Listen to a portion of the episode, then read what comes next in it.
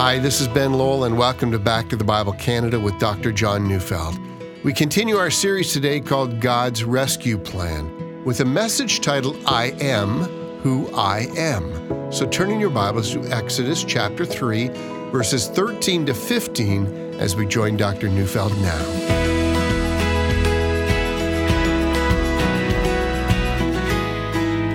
It was A.W. Tozer who, in his book entitled The Knowledge of the Holy, well, in my mind, summed up the matter very well. He said, What comes into our minds when we think about God is the most important thing about us. The history of mankind will probably show that no people has ever arisen above its religion, and man's spiritual history will positively demonstrate that no religion has ever been greater than its idea of God. Worship is pure or base as the worshiper entertains high or low thoughts of God. And then he goes on to say, For this reason, the gravest question before the church is always God himself. And the most portentous fact about any man is not what he at a given moment may say or do, but what he in his deep heart conceives God to be like. We tend by a secret law of the soul to move toward our mental image of God. This is not only true of the individual Christian, but of the company of Christians that compose the church. Always, the most revealing thing about the church is her idea of God. End quote.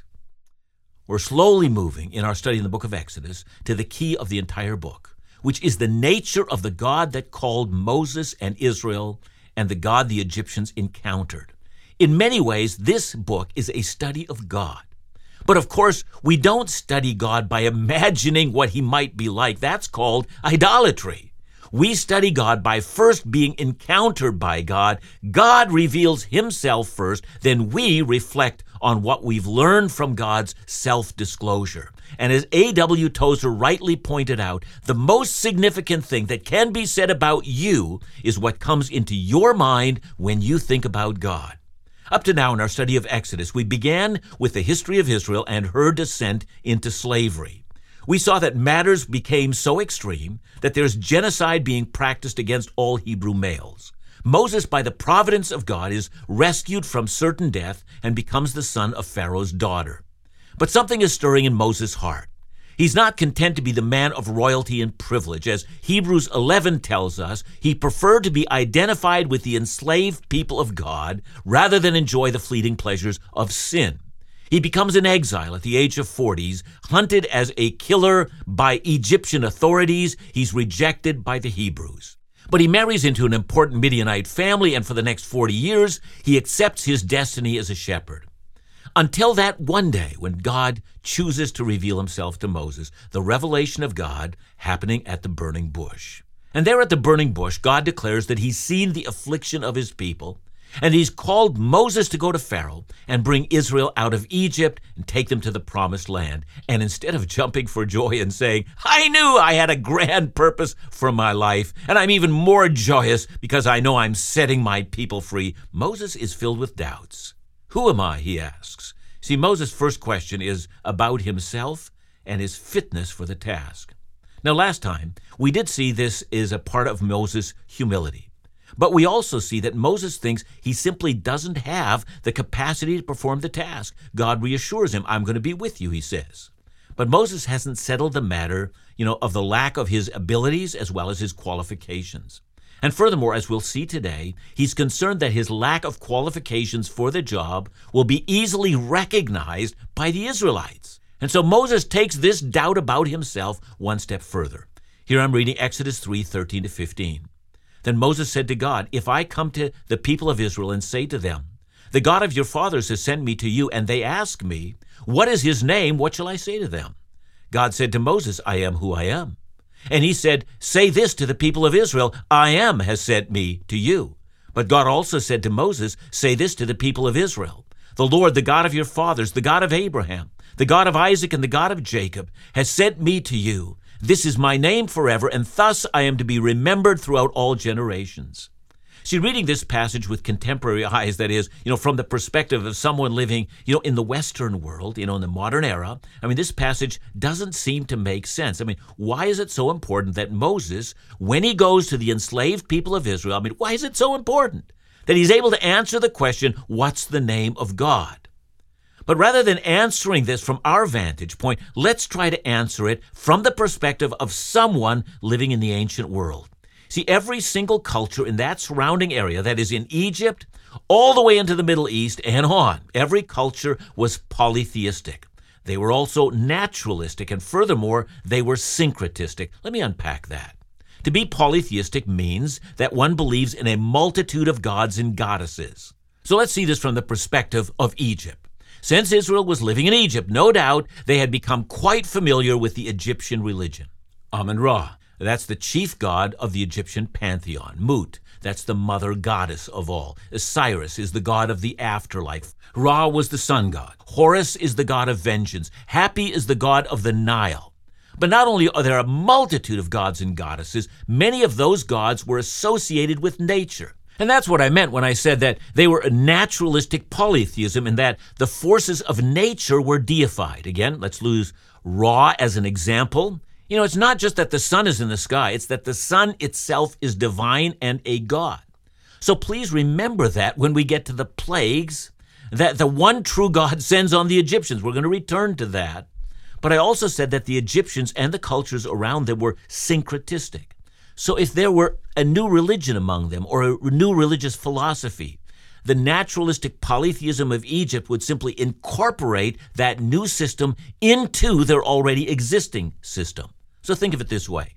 You know, in the Western world where it was influenced by Christianity, we have in the past tended to think in terms of a proposition as well as its opposite. That is, something can't be true while at the same time the opposite is also true. And so, put that plainly, you can't have the sky being blue and the sky being green at the same time. It's one or the other. And modern science, which rises out of the Judeo Christian worldview, functions in that manner. We put forward a thesis, and then we have a means of testing that to see if the premises will stand or if they fall through contrary evidence. But syncretism is different. When something contrary is put forward, that contrary thing, even, you know, that contrary God, is simply assimilated into the whole so that everything becomes true. Now, we need to add to this one important feature.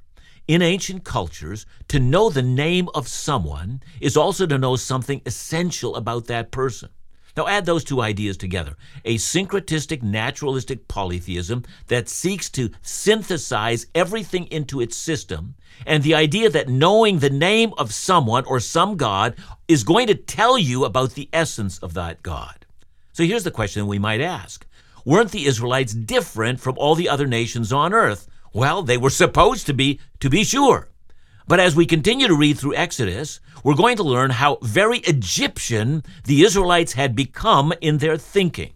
So the prophet Ezekiel, he lived 900 years after these events, but he still retained an accurate history of what life was like for Israel in Egypt. And here I'm reading Ezekiel 20, verses 6 to 8. He said, on the day I swore to them that I would bring them out of the land of Egypt into a land that I had searched out for them, a land flowing with milk and honey, the most glorious of all lands. And I said to them, Cast away the detestable things your eyes feast on, every one of you, and do not defile yourselves with the idols of Egypt. I am the Lord your God.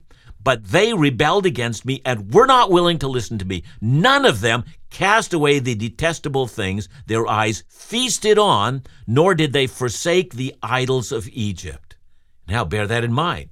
So Moses, who knew both the religion of Egypt very well and would also lead the spiritual life of Israel, would have known that Israel would ask a very Egyptian question when he showed up Name the God who sent you to us he would have said, I come to you having been sent by the God of Abraham, Isaac, and Jacob. But they would say, That's not enough. What is his name? And Moses said, What will I say? Now, it might be that the Israelites were quite aware of all the numbers of the names of their God.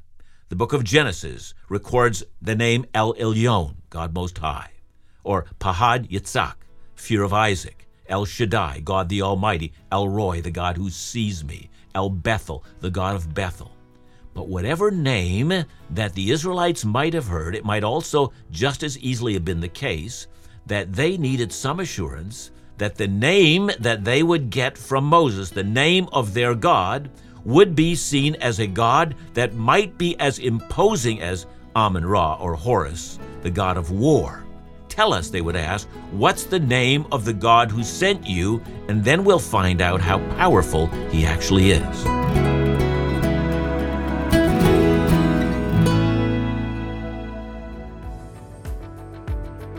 It's that time of year again for the release of our annual Back to the Bible Canada 2023 Scripture Calendar.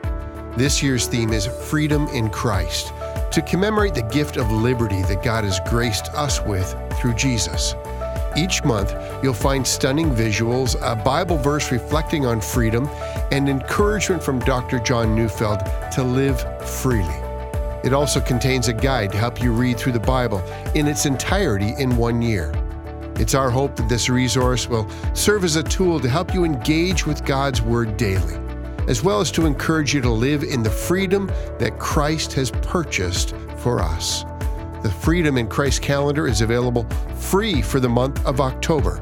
But hurry, supplies are limited, so to request your copy today, call us at 1 800 663 2425 or visit backtothebible.ca.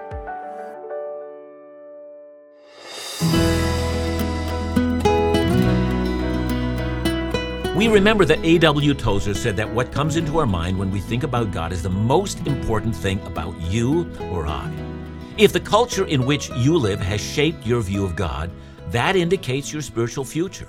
I mean, I recently heard of a church that claimed that after some time in prayer, that the Holy Spirit, none other than the Holy Spirit, had showed them that they were to be an LGBTQ plus affirming church. So let's understand what they were saying. They said, We sense the Holy Spirit saying that the clear teaching of the Bible was not to be trusted. We should trust in the direction of sexual identity now affirmed by our secular culture. Without knowing it, they were not so very different than ancient Israel that couldn't think about God apart from the paradigms of Egyptian culture. And I mention this because when we ask what is the name of God, we're actually asking what is his true nature. And if we were to conclude that his true nature is exactly like the most cherished values in our culture, the one in which we live, well, rest assured that you're not worshiping the true God. You're worshiping your culture. Your culture is your God. Let's get back to Moses. He's uncertain that he is the right choice to go. Indeed, he's so uncertain that he thinks, I won't even be able to answer the very first question that would establish my credibility. God, what am I going to answer if they ask me, What is your name? Look at verse 14 again. God said to Moses, I am who I am. There are only three words in the Hebrew. They appear as five words in the English. It's Haya, Aser, Haya. You know, I, I, would be negligent as a Bible teacher here if I didn't point out that the translation of those words has been much debated in the contemporary age. We can, I think, rightfully translate them as our translation, the ESV, and almost every other translation translates them. Very simply, I am who I am. But others suggest the word should be, I will be who I will be. And still others say, it should be translated, I create what I create. And there are other possibilities as well. But without going into all the reasons for it, I'm going to simply assume that our translation is a very good translation. Rightly translated, God says, I am who I am. So, what does that mean? Well, we might think God's answering in such a way so that he refused to dignify Moses' question with an answer. That is to say, I mean, God might be saying, I mean, who are you to even ask such a question? Now, if that's what God is saying, that would probably be a sufficient response. But God might, in this strange response, be already indicating what his name is, that has something to do with his true being. We might simply understand this to be saying, I am the God who exists. Unlike the multitude of polytheistic gods that you will find in Egypt, I, on the other hand, am the true living God. And so, from this perspective, let's see if we can take three important meanings from this response I am who I am. First, God is saying that He exists. And not only that He exists, but it, that His existence is a necessary reality. See, our existence as people, it's not necessary. That is, there's nothing that indicates that it would be impossible for there to be reality without human beings. I mean, we can easily imagine that, you know, all of nature could exist without humans. But that's not so with God. It's not possible that he would not exist. He is the God who is, whose existence depends on nothing else, and whose non existence is not a possibility. See, we might play a game. Imagine a world without sunlight. Imagine a world without life. Imagine a universe in which our solar system didn't exist. I mean, all of those things are possible. But we can't imagine a reality without God, for He is the one essential being I am. Second, God is saying that everything that exists is dependent on Him for its existence. He's the creator and sustainer of all things. I mean, sometimes philosophers will speak about contingent and non contingent beings. A contingent being is a being whose existence is contingent on something outside of themselves. An easy example is to say, you know, to simply consider the reality of our own lives. We exist but we cannot say, I am. That is, my existence is contingent on many factors my parents, the environment in which I live, my ongoing health, and ultimately it's contingent on the God who made me. God is non contingent. That is, his existence doesn't depend on anything, for he is life in and of itself. And then, third, when God says, I am who I am, he's not saying I'm becoming. He says, I am. Theologians call this the immutability of God. That is to say, God of necessity never changes. Malachi 3 6. For I, the Lord, do not change. Therefore, you, O children of Jacob, are not consumed. That is, in the context of Malachi. Were it not for the fact that when God made promises, he would keep them, if that were not true, God would have destroyed Israel. But God doesn't break his promises because he is changeless. Listen, if God changed, he could change in one of two ways. He could either change for the better or he could change for the worse. Now, if God changed for the worse, that would mean he'd be untrustworthy and unpredictable, like a very bad dictator. But if he changed for the better, then it would mean that what God is today is not the very best. We're yet waiting for the best version of God, you see? But God is not like the Egyptian deities. He's not the God who will be what he will be. He's the God who is what he is. He's the same yesterday, today, forever. And so it would not matter if God made a promise to Israel that they would take the promised land three minutes ago or 430 years ago. God who speaks is the God who is. He's changeless. And for our purposes today, when someone suggests that God has changed his mind, you know, about sexuality, or about the first commandment, that we are to have no other gods but him, or about his intention of making humankind as male and female, when we reject what God has said in history, we betray that we don't worship the God who is, we rather worship the gods of our culture. And what comes into your mind when you think about God, that is the most important thing that can be said about you.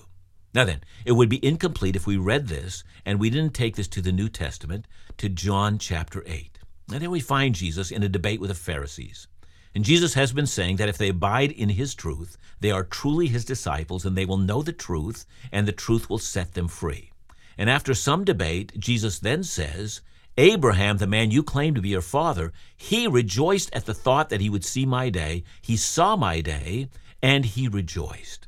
And the religious teachers are outraged. They say, Look, you're not yet 50 years old, and you claim that you've seen Abraham. Just who do you think you are? They ask. And then Jesus answers, John 8 58, Truly, truly, I say to you, before Abraham was, I am. That is, the very words that Moses heard were the words that Jesus said describe him. In short, Jesus is claiming that all that is true of the Father is also true of him. Even as the Father exists of necessity, so does Jesus. Even as the Father's existence is non contingent, so is Jesus. Even as the Father never changes, so Jesus also is the same yesterday, today, and forever, never changing. Let's get back to Moses.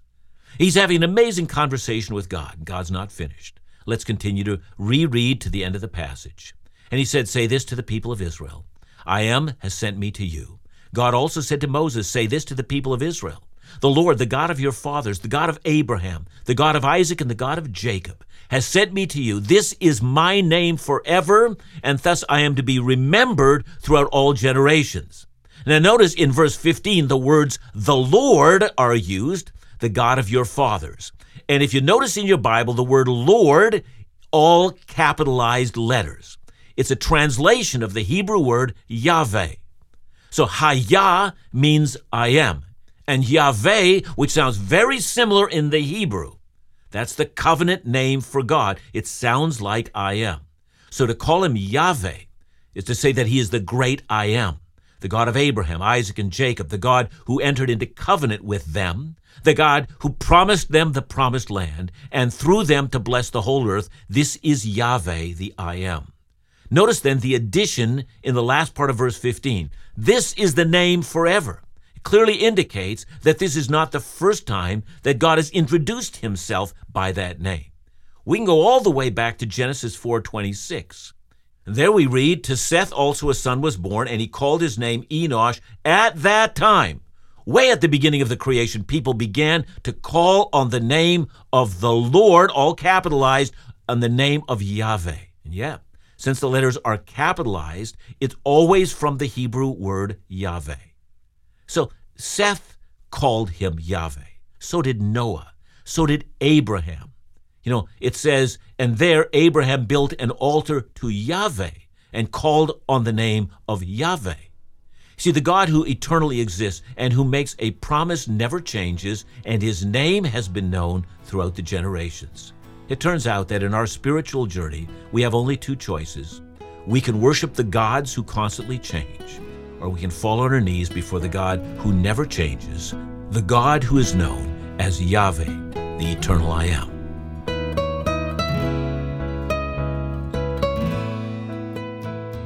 Thanks for your message, John. You know, I find it interesting about our culture that we tend to shape God around our need or our circumstance.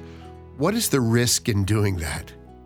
Well, the risk is that the risk is that we become idolaters. I mean, if all that God is is the product of your imagination or your experiences, then God is just a projection of yourself and you're worshiping yourself.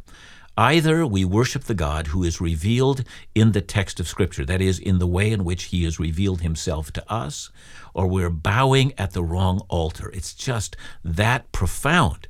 And if we're bowing at the wrong altar, time to repent.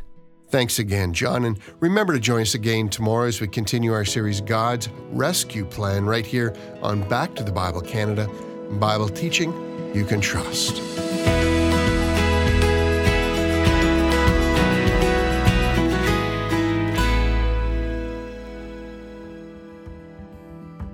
This month we celebrate Thanksgiving. We rejoice to see what God is doing through Back to the Bible Canada. We also offer thanks for the host of faithful supporters who pray, give, and encourage this Bible teaching ministry. Back to the Bible Canada is dependent upon God's supply through you.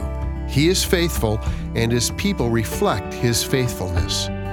In this month of Thanksgiving, we invite your financial support. Your consistent generosity, first time donation, or becoming a monthly partner enables this ministry to consistently and faithfully proclaim God's Word across Canada. Thank you for the important role you play in ministry.